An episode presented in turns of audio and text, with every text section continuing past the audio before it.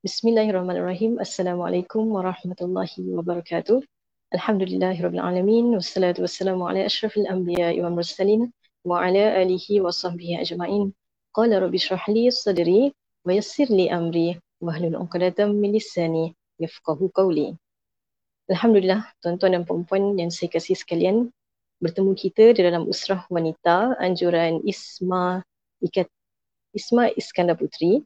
Dan pada malam ini seperti yang dijanjikan kita bermula terlewat sedikit uh, tapi tidak mengapa kita boleh teruskan pada malam ini seperti yang dijanjikan dengan inspirasi Sri Kandi Palestin. Jadi bersama saya Nurul Haja binti Atan, pegawai pemasaran Aman Palestin Cawangan Johor akan berkongsi dengan anda semua pada malam ini. Uh, sebelum saya meneruskan perkongsian saya, uh, marilah sama-sama kita menonton sebuah uh, sisipan video uh, untuk anda semua.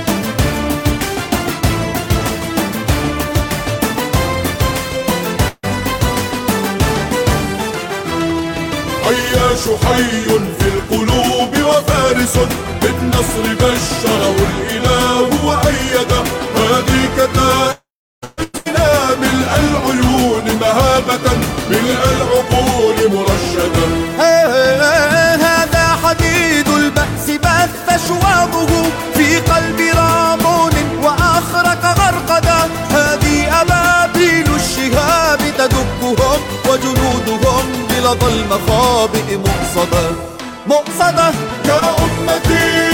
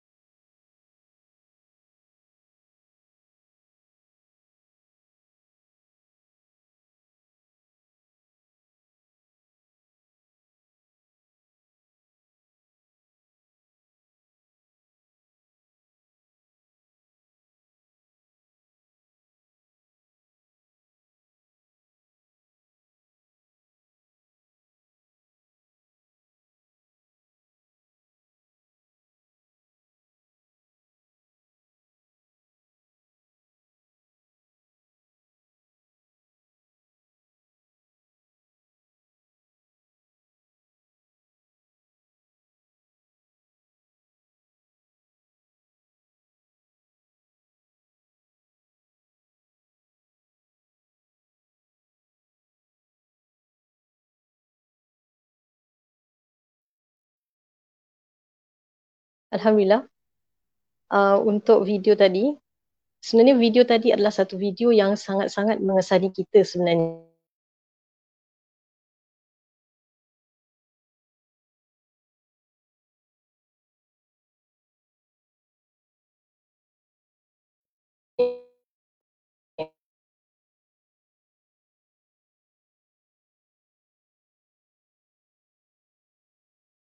ada kebanyakan orang sekiranya satu video yang dianggap teroris ataupun yang kita boleh kata um, ekstremis kan? Tapi sebenarnya itu adalah satu video yang uh, mengesani diri kita uh, lebih-lebih lagi di dalam topik kita pada hari ini berkaitan dengan inspirasi Sri Kandi. Apabila kita melihat video tadi kita akan uh, perasan ada satu ataupun ada sosok-sosok wanita yang telah menabur-naburkan bunga mawar kan? Maksudnya di situ betapa mereka sangat gembira meraihkan kesyahidan para syuhada. Dan video tadi sebenarnya berkait uh, para uh, video tadi kerajaan Hamas telah meraihkan para syuhada yang telah yang telah pergi yang gugur syahid di dalam peperangan Saif al-Quds baru-baru ini. Jadi uh, bila kita bercakap tentang Palestin, pastilah kita perlu mengenal di mana sebenarnya Palestin ini berada di dalam peta dunia apabila kita melihat peta peta dunia uh, kita tidak akan lagi nampak perkataan Palestin itu di di dalam peta kan? Apabila kalau kita perasan kita Google kat Google Maps tu kita tidak akan nampak lagi perkataan Palestin kerana ini telah bertukar kepada Israel. Jadi ini yang penting untuk kita tanamkan dalam jiwa anak-anak kita. Kita perlu tanamkan dalam jiwa kita sendiri bahawa kita perlu berjuang untuk mengembalikan semula bukan sahaja nama Palestin itu berada di dalam peta dunia tetapi kita perlu memperjuangkan kerana kerana Palestin ini adalah sebuah tanah tanah wakaf milik umat Islam. Baiklah, bila kita lihat peta ini, kita akan lihat uh, kita akan nampak di sekeliling ataupun berdekatan dengan Palestin itu sendiri terdapat beberapa negara, negara yang kita anggap uh, ada juga negara-negara yang kuat kan, negara-negara Arab uh, sebagai contoh Mesir, Jordan, Arab Saudi, Lebanon dan di atas hujung itu adalah Syria. Jadi kita nampak di sini betapa strategiknya strategiknya kawasan Palestin ini uh, berada di dalam bentuk muka bumi. Apabila kita dah mengenal di mana Palestin kan yang sebenar, uh, kita perlu kita perlu tahu dan kita perlu faham kenapa kita perlu kenapa kita perlu bercakap tentang Palestin? Siapakah Palestin sebenarnya di dalam hati kita? Kan? Siapakah Palestin di dalam hati kita? Iaitu Palestin merupakan sebuah negara yang di dalamnya mempunyai satu tempat suci umat Islam yang disebut di dalam Al-Quran dalam surah Al-Isra. Ayat pertama, Allah SWT berfirman, Maha suci Allah yang telah menjalankan hambanya, Muhammad, pada malam hari dari Masjidil Haram iaitu di Mekah ke Masjidil Aqsa di Palestin. Jadi ini adalah satu dalil yang menguatkan kita bahawa Palestin ini sangat penting pada kita terutamanya kita yang mengaku sebagai umat Islam. Jadi dalam ini di dalam ayat ini juga penting. Ayat ini juga adalah penting bagi kita untuk kita faham Allah menurunkan ayat ini bagi memberitahu kepada kita kepentingan Isra dan Mi'raj kepada umat Islam di mana uh, sejak bila diberi kefarduan kepada kita untuk menunaikan solat dan Allah telah memilih Masjidil Haram dan Masjidil Aqsa untuk untuk Nabi Muhammad naik ke langit ketujuh. Jadi yang keduanya, mengapa Palestin ini penting bagi kita? Ia adalah kiblat pertama umat Islam dan ia juga antara tiga tempat suci umat Islam yang perlu kita yang perlu kita tahu dan yang perlu kita agungkan. Dan seterusnya, Palestin juga akan bermulanya di Palestin sebuah pemerintahan Khalifah Islam yang mana kita semua sebagai umat Islam pasti mengimpikan kerajaan ataupun pemimpin daripada kalangan daripada kalangan khalifah ataupun uh, kalangan orang muslim yang dapat menegakkan kalimah Allah dan juga hukum Allah di atas di atas muka bumi ini. Seterusnya jika kita lihat uh, kedudukan Masjid Al-Aqsa yang berada di Baitul Maqdis ataupun kalau kita tengok di dalam peta tadi uh, disebut Jerusalem uh, Masjidil Aqsa sebenarnya berada di di dalam kotak merah yang terpapar di skrin anda semua. Kotak merah tersebut adalah kita kita panggil sebagai Masjidil Aqsa dan Kubah Sahara itu adalah kita boleh cakap sebagai landmark lah. Kalau kita sebut nama Masjid Aqsa kita akan kita akan nampak Kubah As-Sahara. Tapi jangan kita salah anggap, jangan kita terkeliru. Kubah As-Sahara itu adalah Masjid Aqsa. Tetapi Kubah As-Sahara adalah salah satu kubah ataupun masjid yang berada di dalam Masjid Aqsa. Kerana dalam Masjid Aqsa ini ada beberapa masjid di dalamnya. Dan sebab itulah kawasan ini besar dan kawasan ini juga menjadi tempat di mana orang-orang Yahudi, orang-orang Zionis uh, mengatakan bahawa di sini juga terdapatnya terdapatnya Haikal Sulaiman yang konon-kononnya mereka ingin mereka gali dan gali untuk mencari Haikal Sulaiman tersebut.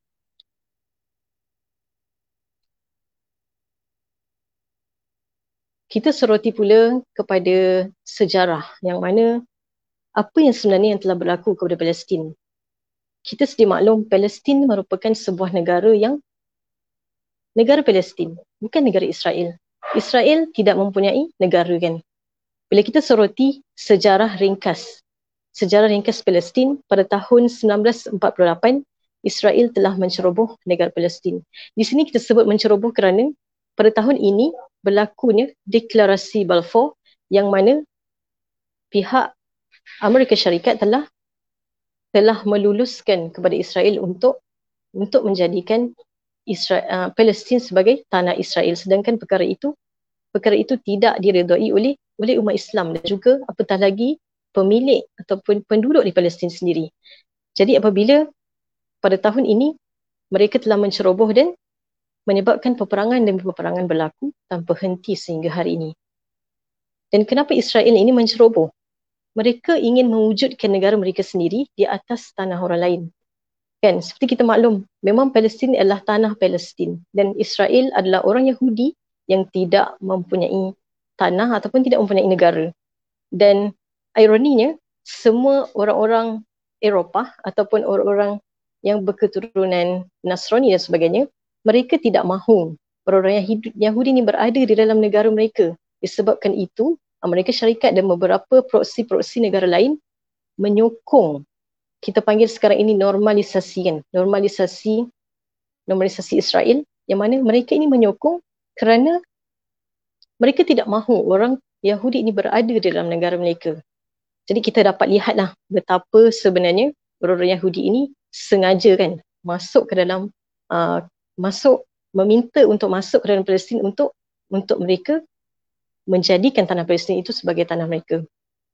Jadi se- sehingga kini selama 73 tahun Nakbah iaitu hari memperingati kejatuhan negara Palestin telah berlaku sejak 1948 dan negara Palestin telah hilang daripada peta dunia.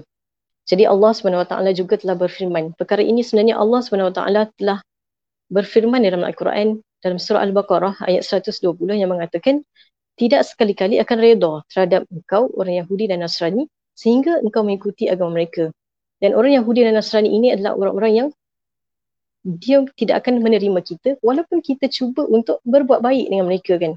Mereka tidak akan menerima kita bahkan mereka akan meminta kita secara tidak langsung untuk mengikuti agama mereka ataupun sekurang-kurangnya pada mereka kita ini meninggalkan agama kita. Dan perkara itu amat-amat susah berlaku kepada rakyat Palestin kerana kuatnya keimanan mereka kepada Allah SWT. Jadi sebenarnya apabila kita bercakap tentang Palestin, kekuatan mereka, keimanan mereka kan, kekentalan iman mereka itu pastilah kita tertanya-tanya kan, mengapa Palestin ini terpilih kan? Terpilih berada di bawah kekejaman Zionis. Kalau kita lihat banyak negara-negara Arab lain yang mungkin berada dalam kekejaman juga tetapi mereka ini ataupun rakyat Palestin ini berada di dalam kekejaman yang mana mereka di, di, ke, dikejam ataupun dizalimi dizalimi oleh oleh penjajah yang, yang masuk ke dalam negara mereka dan perkara ini sangat-sangat tidak masuk akal lah. Jadi sebenarnya bila kita berfikir mengapa dan mengapa Jawapannya tidak lain dan tidak bukan adalah itu adalah pilihan Allah. Allah memang memilih orang-orang Palestin untuk berada di dalam di dalam negara Palestin untuk berada di dalam ujian-ujian yang mereka lalui sekarang ini. Sekiranya bukan mereka yang dipilih, mungkin orang lain. Tetapi Allah telah memilih mereka kan untuk berada di dalam kezaliman orang-orang Zionis ni. Dan yang keduanya, mereka ataupun orang Zionis ini ingin memiliki Palestin kerana kedudukan Palestin itu, sendiri yang berada dalam satu kedudukan yang strategik yang mana dia berada di tengah-tengah antara tiga benua kan. Jadi di dalam Palestin juga adanya musuh yang paling jahat iaitu Yahudi yang disebutkan oleh Allah SWT di dalam surah Al-Baqarah ayat 120 tadi dan jelas menunjukkan di dalam di dalam Palestin itu sangat ramai orang-orang yang memusuhi Islam kan. Dan juga ada disebut dalam Al-Quran tentang kemuliaannya dan yang paling penting masa hadapan Islam terletak di Palestin. Yang saya sebut juga sebelum ini khalifah yang terakhir, pemerintahan khalifah akan bermula di Palestin. Dan inilah masa depan Islam terletak di Palestin. Mengapa mereka ataupun orang-orang Zionis ataupun proksi-proksi Amerika Syarikat dan sebagainya, mereka tidak mahu masa depan Islam cerah. Dan kerana mereka semua dah tahu dah, masa depan Islam terletak di Palestin. Kerana itu mereka mengadakan bermacam-macam cara untuk untuk menjatuhkan Palestinian, untuk menjadikan Palestin lenyap di mata dunia dan uh, dan generasi kita pada masa akan datang. Jadi sebenarnya sekiranya ingin menegakkan Islam di muka bumi, kita kena tahu isu Palestin. Disebabkan itu sebenarnya kebanyakan NGO-NGO Islam di dalam Malaysia terutamanya hendaklah ataupun sebenarnya NGO Islam di seluruh dunia pastilah ada perjuangan mereka untuk menegakkan untuk memperjuangkan isu Palestin untuk membebaskan Palestin sebenarnya sekiranya perjuangan NGO-NGO Islam ini tidak ada untuk pembebasan Palestin, maka mereka bukanlah NGO yang NGO yang tepat untuk digelar sebagai NGO Islam. Okey. Seterusnya berbalik kepada kita punya topik yang pokok topik pokok kita pada hari ini adalah berkaitan dengan inspirasi pejuang wanita Palestin kan. Sebagai seorang wanita kita semestinya inginkan sebuah inspirasi yang dapat memberi kita satu uh, panduan dalam kehidupan kita. Kadang-kadang uh, kita wanita ni dia bermacam-macam uh, dia ingin menjadi seperti orang lain dan sebagainya kan. Tapi sebenarnya bila kita fikirkan semula di mana kan, di mana perjuangan kita sebagai wanita di Malaysia dan kita boleh melihat bagaimana inspirasi pejuang wanita di Palestin perbezaannya. Jadi apakah inspirasi pejuang wanita Palestin sebenarnya? Mereka ini mempunyai semangat juang yang semangat juang yang sangat kuat untuk mempertahankan tanah air dan juga mempertahankan Islam adalah disebabkan mereka mempunyai seorang pemimpin satu ketika dulu. Dan seorang pemimpin ini telah memberi kata-kata semangat yang sangat menusuk kalbu mereka kan? Dan kata-kata semangat ini disebutkan oleh Asyahid Syekh Ahmad Yasin rata-rata mengenali Syekh Ahmad Yasin bagaimana kehidupannya yang lumpuh dan duduk di atas kursi roda tetapi telah dibunuh oleh uh, orang Zionis, tentera Zionis dengan dengan keadaan yang amat-amat memilukan dan kita rasa betapa Zionis ini takut akan uh, kegagahan ataupun meskipun beliau secara zahir yang tidak gagah tetapi mereka ini takut dengan dengan keimanan dan semangat perjuangan Syekh Ahmad Yasin. Jadi mereka ini mendapat semangat perjuangan itu daripada Syekh Ahmad Yasin yang mengatakan sesiapa yang bernazar hidupnya demi Islam, dia akan hidup susah. Itu adalah lumrah kehidupan. Siapa yang ingin menegakkan Islam, dia akan hidup susah. Tetapi hidupnya akan dilimpahi kemuliaan. Masya Allah. Ini adalah satu kata-kata semangat yang yang sangat menusuk kalbu para wanita di Palestin yang menjadikan mereka betul-betul berkobar-kobar untuk untuk memperjuangkan tanah air mereka. Dan uh, seorang doktor di Hospital Ashifa di Palestin telah memberitahu salah seorang daripada pegawai eksekutif Am Palestin bahawa beliau mengatakan wanita-wanita di Palestin ini mereka sangat ingin di dalam rumah mereka ini ada uh, dalam ahli keluarga mereka yang syahid kan? Dan ataupun sekiranya tidak syahid sekurang-kurangnya mereka ini anak-anak ataupun ahli keluarga mereka ditangkap dan dipenjarakan di dalam penjara Israel. Betapa kita lihat uh, sekiranya kita membandingkan dengan diri kita sebagai seorang wanita di Malaysia, kita mungkin akan akan merasa sangat sangat down kan dengan keadaan ini. Tapi betapa kuatnya semangat mereka ini, mereka ingin, mereka mahu, mereka sangat-sangat inginkan ada dalam ahli kalangan, ahli kalangan ahli kalangan ahli keluarga mereka yang yang mati syahid, masya-Allah. Dan seterusnya kerajaan Gaza ataupun ha, ini Hamas akan memberi bantuan bulanan kepada keluarga syuhada. Ini adalah satu janji yang diberikan oleh kerajaan Hamas dan kerana itu uh, para wanita di Palestin uh, tidak tidak kisah. Maksudnya mereka terus uh, melepaskan anak-anak mereka dan suami mereka untuk untuk berjuang kerana mereka tahu rezeki semua di tangan Allah kan mereka tak risau walaupun mereka tidak bekerja kan. Walaupun wanita-wanita Palestin tidak bekerja dia tak fikir macam mana.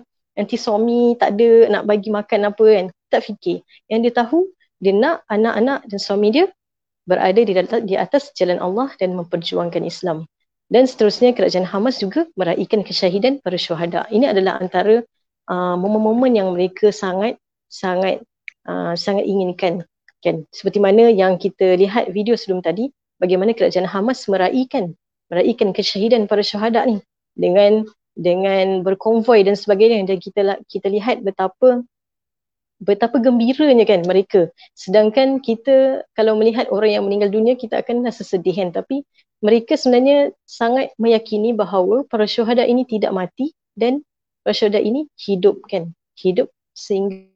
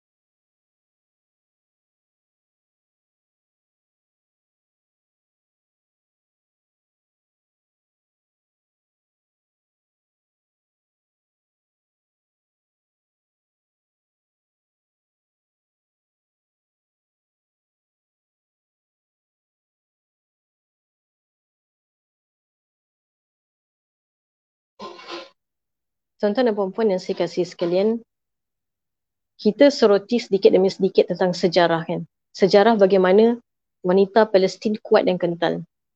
Dan sejarah ini sebenarnya yang menjadikan mereka kuat kan.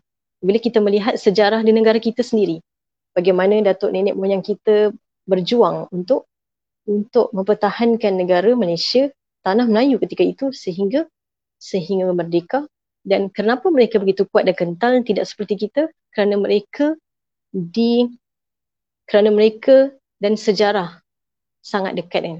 Dan kita sendiri sudah 60 lebih merdeka, kita jauh dengan sejarah, kita jauh dengan penjajahan, jadi kita merasakan perkara itu kurang ataupun semangat kita tu semakin kurang, semangat nasionalisme kita semakin kurang. Jadi di sini sejarah yang menjadikan wanita Palestin kuat dan kental. Okey, Apabila kita soroti pada tahun 1881 di mana ketika ini pemerintahan kerajaan Osmaniyah yang telah membenarkan beberapa kelompok Yahudi untuk masuk ke dalam Palestin. Ketika ini adalah permulaan bagaimana Yahudi telah masuk ke Palestin. Tapi ketika ini uh, kemasukan orang-orang Yahudi ini terkawal kan, terkawal. Dan seterusnya uh, dalam keadaan itu juga wanita di Palestin sebenarnya mereka berjuang dalam revolusi Al-Buraq. Maksudnya mereka ini berjuang kerana ketika ini sudah berbondong-bondong orang Yahudi masuk ke dalam Palestin. Jadi mereka antara wanita Palestin yang berjuang yang menjadi jururawat dan juga doktor untuk membantu para pejuang Palestin ini dan cederakan. Jadi mereka mereka memang tidak duduk diam. Mereka tidak menunggu semata-mata di rumah dan sebagainya tapi mereka sentiasa bekerja untuk untuk mencari dan mencari peluang dapat bersama-sama eh, dalam sekurang-kurangnya dapat menjadi pembantu kepada para pejuang yang cedera dan sebagainya kan. Dan bagaimana mereka punya kekentalan dan juga kekuatan mereka itu datang apabila berlakunya hak berlakunya deklarasi Balfour yang semakin hampir ketika itu dan seramai 300 orang wanita Palestin telah membuat persidangan untuk untuk menghalang deklarasi tersebut berlaku. Namun malang, malangnya perkara tersebut tidak tidak diterima uh, dan maka sejak ataupun bermula daripada situ mereka terus terus berjuang dan berjuang sehingga ke hari ini mereka mempunyai banyak persatuan dan antaranya adalah Persatuan Solidariti Wanita yang memperjuangkan pembebasan Palestin dan juga persatuan-persatuan lain yang saya dimaklumkan mereka mempunyai persatuan wanita yang sangat-sangat sangat uh, berja- bukan berjaya uh, persatuan wanita yang sangat aktif di Palestin uh, khususnya di Gaza sebanyak 30 cawangan yang telah yang telah dibuat di dalam Gaza itu sendiri. Kita bayangkan Gaza yang tak berapa nak besar tu kalau kita tengok peta tadi. Gaza sangat kecil. Tapi bagaimana mereka ini perjuangan mereka sampai kepada jiwa-jiwa wanita lain dan mereka telah telah dapat mewujudkan 30 cawangan persatuan wanita di dalam Gaza.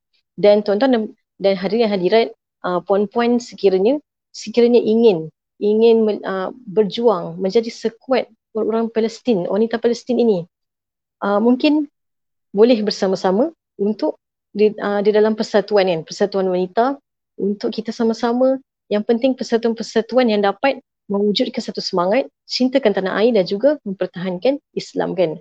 Kita juga sebenarnya perlu perlu untuk kuat dan kental pada sekarang ini sebab kita tidak tahu apa yang akan berlaku pada masa akan datang. Dan negara kita juga, kita perlu pertahankan. Jadi, bila kita bercakap tentang kehebatan wanita dan sebagainya, sebenarnya siapakah Sri Kandi wanita yang yang kita ingin yang kita ingin jadikan sebagai sosok sosok tauladan untuk kita kan. Jadi siapakah Sri Kandi pada masa kini yang menjadi sosok tauladan bagi kita? tidak lain dan tidak bukan Ummu Nidal. Ummu Nidal atau nama sebenarnya Maryam Muhammad Muhsin dan yang ini digelar sebagai Hansa, Hansa Palestin. Ummu Nidal adalah seorang wanita yang sangat-sangat kuat jati dirinya, sangat bersemangat, sangat kuat semangat juangnya. Beliau telah mendidik dan menanamkan semangat juang ke dalam jiwa anak-anak untuk perjuangan Palestin. Beliau telah mendidik begitu daripada kecil lagi anak-anak mereka, anak-anak beliau untuk berjuang untuk berjuang untuk membebaskan Palestin dan beliau telah menyerahkan kepada kepada Brigade Al-Qassam, suami dan anak-anaknya untuk perjuangan Palestin dan kesemuanya syahid dalam peperangan. Masya Allah. Dan inilah yang ingin, yang sangat diingini oleh beliau yang mana beliau disebut-sebut sebagai Hansa Palestin sehingga kini. Kerana beliau sangat, sangat ingin anak dan suaminya, anak-anak dan suaminya menjadi syahid, kan, menjadi syuhada di dalam peperangan di Palestin. Dan kata-kata beliau yang amat-amat menyentuh hati kita, iaitu beliau mengatakan, anak saya telah syahid. Betapa bangganya beliau mengatakan, anak saya telah syahid. Dia yang akan menolong saya dengan kesyahidannya. Sesiapa yang menyayangi anak-anaknya, berikanlah sesuatu yang paling berharga semampunya kepada kepada anaknya. Dan perkara yang paling berharga yang boleh diberikan adalah syurga. Dan itulah bila beliau merasakan beliau tidak mampu untuk untuk mungkin beliau tidak beliau merasakan beliau tidak mampu untuk menyeret anak-anak dan suaminya ke syurga kan tapi beliau telah mengentalkan hatinya untuk untuk membiarkan suami dan anak-anaknya syahid. Dan di situlah tiket yang paling paling paling valid lah kita katakan. Tiket yang paling valid untuk masuk syurga adalah adalah syahid di jalan Allah Subhanahu Wa Taala. masya-Allah. Di sinilah sosok Ummu Nidal yang perlu kita perlu kita kenali yang boleh kita jadikan sebagai sebagai tauladan dalam kehidupan kita sebagai seorang wanita. Dan tidak dilupakan seorang lagi. Mungkin kita lihat uh, Ummu Nidal adalah satu sosok uh, ibu-ibu kan. Ibu-ibu yang mungkin jauh daripada kita. Sekiranya kita ni adalah wanita muda yang masih belum berkahwin dan sebagainya. Kita kenali kita kenal dengan seorang lagi Sri Kandi yang kita boleh panggil sebagai Sri Kandi Sri Kandi Palestin pada masa kini yang mana Asyahidah telah pun syahid. Uh, Asyahidah Razan An-Najjar seorang jururawat wanita yang telah syahid semasa menjalankan tugasnya membantu para pejuang Palestin kan beliau merupakan beliau ditembak mati oleh tentera Israel tepat di dadanya ketika itu beliau berumur 21 tahun. Masya Allah, betapa kuatnya semangat juang beliau ini kerana beliau uh, telah membuat satu kata-kata yang kita kira kata-kata terakhir beliau sebelum beliau syahid kan. Beliau mengatakan, boleh saja saya bekerja di hospital tetapi saya lebih suka untuk berada di barisan hadapan bersama para sahabat di lapangan. Setiap hari akan ada yang gugur syahid di Gaza dan mereka ini lebih mulia daripada saya. Saya berharap saya juga akan akan syahid seperti mereka. Masya Allah. Inilah sosok frontliner yang kita panggil frontliner yang benar-benar berjuang kerana Allah, berjuang kerana uh, untuk mempertahankan pertahankan Islam meskipun kita lihat di sini uh, beliau bertugas sebagai jurawat. Kalau boleh kita katakan beliau tidak mengangkat senjata dan sebagainya tetapi bagaimana wanita wanita ini Asyahid Asyahidah Razan An-Najjar meletakkan dirinya sebagai seorang wanita yang dapat membantu juga dalam perjuangan dalam perjuangan Palestin. Jadi, tuan-tuan dan puan-puan, hadirin hadirat yang saya kasih sekalian, apabila kita telah mengenali sosok tubuh wanita-wanita Palestin yang dekat dengan kita kan, kita mempunyai umur nidal, kita kita juga mengetahui tentang cerita Razan An-Najjar. Jadi bagaimana sebenarnya wanita di Malaysia mampu membantu wanita di Palestin kan? Bila kita bercakap tentang tentang Palestin ini mungkin kita rasa jauh dan mungkin kita rasa apa yang boleh kita buat untuk membantu mereka. Dan sebenarnya apa yang ingin saya kongsikan berkenaan dengan perkara ini adalah lebih kepada bersifat pendidikan. Maksudnya kita mendidik diri kita dan juga uh, meskipun sebenarnya selain daripada kita mengambil tahu dan menyebarkan isu Palestin di media sosial melalui video, tulisan dan sebagainya, itu adalah satu perkara yang baik. Kita membantu mereka secara tidak langsung, uh, keuangan dan sebagainya. Namun, perkara yang paling penting bagaimana kita ingin membantu wanita di Palestin adalah mereka sebenarnya inginkan doa kita dan juga dan juga mereka ingin supaya mereka ini dapat menjadi tauladan kepada kita semua supaya setiap wanita khususnya di Malaysia wanita Islam yang mempunyai kepribadian seperti mereka. Yang mana mereka ini benar mereka ini sangat sangat suka sangat gemar mendidik anak-anak mereka mempunyai jiwa juang yang mempertahankan tanah air. Itu adalah kita kata itu memang lazim bagi seorang wanita di Palestin kan semangat juang berjiwa juang mempertahankan tanah air dan mereka ini akan memastikan Al-Quran sentiasa berada di dalam dada, di dalam jiwa dan di dalam hati anak-anak anak-anak mereka. Iaitu dengan menjadi penghafaz Al-Quran. Kerana mereka yakin anak-anak mereka ini akan menjadi pejuang Palestin. Mereka telah menyiapkan anak-anak mereka untuk menjadi Berikat Al-Qassam, Tentera Al-Qassam. Yang mana Tentera Al-Qassam pastilah uh, mereka ini dalam kalangan penghafaz Al-Quran kan. Jadi mereka dah bersiap menyiapkan anak-anak mereka. Yang di Gaza sendiri sebenarnya pada setiap tahun beribu-ribu anak-anak menjadi hafiz kan. Dan mereka belajar Al-Quran di masjid-masjid yang berada di dalam Gaza. Dan itu adalah um, itu adalah common ataupun uh, rutin harian anak-anak di Palestin. Dan mereka tidak takut. Kerana itu kita lihat anak-anak Palestin tidak takut. Mereka meskipun kita nampak baling batu di depan uh, kereta kebal dan sebagainya. Kita kalau kita rasa anak-anak kita mungkin paling kuat pun mereka mereka memaling mereka membuat uh, bermain permainan kan uh, peperangan PUBG dan sebagainya.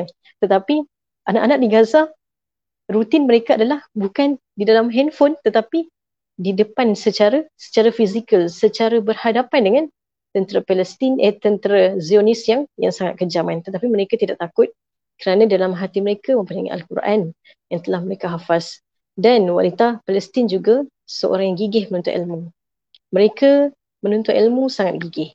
Kebanyakan dalam kalangan mereka ini mempunyai dua master degree dan tiga PhD dan mereka ini uh, ada yang uh, ada yang belajar di dalam Malaysia. Mereka memang ada dua degree master degree dan juga tiga PhD untuk mereka bawa pulang ke Palestin. Sebab itu bila kita lihat orang-orang Palestin walaupun mereka belajar belajar di dalam Malaysia tetapi mereka tapi mereka mesti akan pulang di Palestin. Mereka tidak tidak mahu tinggal lama di dalam negara-negara orang lain kan. Mereka tidak mahu menjadi pelarian selama-lamanya di negara orang lain. Mungkin ada negara-negara Arab lain yang tinggal di Malaysia dan ingin menjadi rakyat Malaysia. Tetapi Palestin kita tidak akan jumpa. Mereka hanya membuat persinggahan saja di negara lain tetapi akhirnya mereka akan balik semula ke negara mereka dan mereka akan menyampaikan apa saja ilmu, apa saja yang ada dalam pada mereka kepada anak-anak didik, anak-anak bangsa mereka. Dan itulah uh, bentuk-bentuk kegigihan uh, ataupun bagaimana wanita di Malaysia ini kita hendaklah melihat wanita Palestin ini sebagai satu sosok yang kita boleh uh, kita boleh tiru bagaimana mereka membesarkan anak-anak mereka dan sebagainya. Jadi sebagai akhir daripada perkongsian saya pada malam ini uh, sukalah untuk saya berkongsikan tuan-tuan dan puan-puan hadirin hadirat yang saya kasih sekalian tugas kita sebagai seorang wanita mulai pada hari ini kan apabila kita dah mendengar, kita mendengar sangat banyak tentang Palestin, kita melihat sangat banyak video-video yang menyayat hati, kita sudah tahu siapakah sosok-sosok Sri Kandi Palestin, Umu Nidal, Razan An-Najjar dan sebagainya. Tetapi apakah yang perlu kita lakukan selepas ini kan sebagai seorang ibu, sebagai seorang anak, sebagai seorang isteri dan juga sebagai seorang sebagai seorang wanita yang yang ingin menjadi tonggak kepada perjuangan-perjuangan um, perjuangan-perjuangan para pejuang para pejuang di tanah air kita. Jadi hari mulai pada hari ini tugas kita adalah walaupun kita merasa terlalu jauh untuk menjadi seperti Aisyah, Khadijah, Nabi Atuk Adawiyah dan sebagainya. Namun bermulanya seorang isteri dan ibu itu adalah daripada sosok wanita solehah. Bila kita lihat Ummu Najar, Ummu Nidal, Najar, Nazan, An-Najar dan sebagainya, mereka ini bermulanya dengan dengan didikan ataupun tarbiyah daripada daripada seorang wanita yang solehah.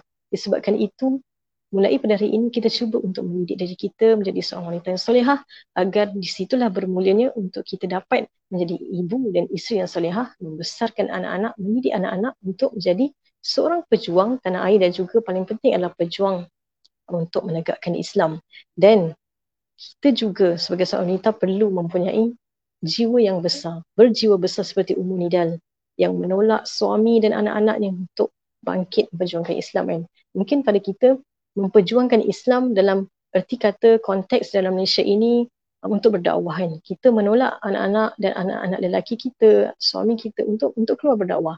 Jangan biarkan mereka berada dalam rumah sambil goyang kaki tengok TV kan. Kita kena rasa kita kena rasa risau, kita kena rasa uh, tak sedap hati apabila kita melihat suami kita dan anak-anak lelaki kita tidak melakukan perkara-perkara yang sewajarnya dilakukan oleh oleh para lelaki Islam yang sebenarnya iaitu keluar untuk berjihad kan. Dan seterusnya uh, apatah lagi yang paling penting keluar untuk berjihad, jihad untuk solat, untuk solat subuh berjemaah.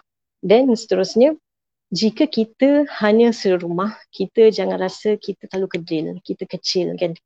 Kita tak ada sumbangan dan sebagainya suami keluar kita menyediakan makanan untuk suami keluar uh, berdakwah dan sebagainya di situ juga pahala pahala yang yang sama dapat kepada kita kan. Dan yang seterusnya dalam hidup kita ini sebagai seorang wanita kita hendaklah sentiasa memulakan diri kita pada hari ini untuk berfikir bukan hanya tentang keluarga kita, anak-anak kita tetapi kita perlu mula berfikir yang lebih besar untuk untuk membentuk generasi kita menjadi generasi yang yang memperjuangkan Islam dan juga berfikir tentang hal-hal dunia. Maksudnya kita kena ambil tahu apa yang berlaku di dunia di dunia secara global hari ini. Kita janganlah kita hanya ambil tahu tentang isu-isu uh, remeh apa artis cakap kan apa artis ni buat artis ni langgar SOP atau dan sebagainya itu adalah perkara-perkara remeh yang yang kita boleh ambil tahu tetapi hanya sedikit dalam hidup kita sebagai hiburan dan seterusnya kita berbalik kepada kepada objektif kita yang sebenar dalam membentuk generasi iaitu kita hendaklah berfikir besar dan daripada situ bermulanya perjuangan kita walaupun seorang wanita ini bermulanya perjuangannya daripada rumah tetapi pada rumah pun mereka perlu mempunyai ilmu supaya dengan ilmu yang ada itu mereka dapat dapat membentuk dan mendidik anak-anak dengan lebih baik. Dan seterusnya yang terakhir sebagai seorang wanita muda, saya ingin menekankan sebagai seorang wanita muda, mestilah kita mengambil tahu ataupun kita cakna isu Palestin ini. Kerana sebagai seorang wanita muda, kadang-kadang kita banyak menghabiskan masa dengan perkara-perkara yang yang kita anggap uh, penting tetapi sebenarnya perkara itu tidak penting kan. Jadi kita hendaklah sentiasa uh, mencakna atau ambil tahu tentang isu Palestin ini kerana di dalam Palestin ini terdapat orang-orang ataupun sosok wanita Sri Kandi yang yang boleh menjadikan uh, panduan dan itibar dalam hidup kita dan sangat penting. Kerana kebanyakan wanita-wanita di Palestin ini mereka yang yang ada adalah wanita muda yang sebenarnya sangat kuat kuat semangat juangnya. Yang saya sebutkan tadi mungkin cuma dua tetapi sebenarnya ramai lagi kan. Dan kerana itulah pentingnya untuk kita faham uh, pentingnya isu Palestin ini dalam dalam kehidupan kita uh, wallahu a'lam bissawab uh, sedikit selingan yang mana uh, di dalam Aman Palestin, Aman Palestin Berhad kita uh, bercakap tentang wanita kan. Kita mempunyai satu uh, kempen ataupun bentuk bantuan yang mana jom taja yang kita buat uh, untuk membantu ibu tunggal. Ibu, ting- ibu tunggal ini kita panggil sebagai uh, ibu tunggal yang uh, yang telah uh, yang telah ditinggalkan oleh uh, ibu tunggal adalah isteri kepada para syuhada yang yang telah syahid di jalan di jalan Allah uh, semasa peperangan di Palestin. Jadi ibu tunggal uh, 100 darab 5 adalah uh, 100 ringgit didarabkan dengan 5 orang penaja.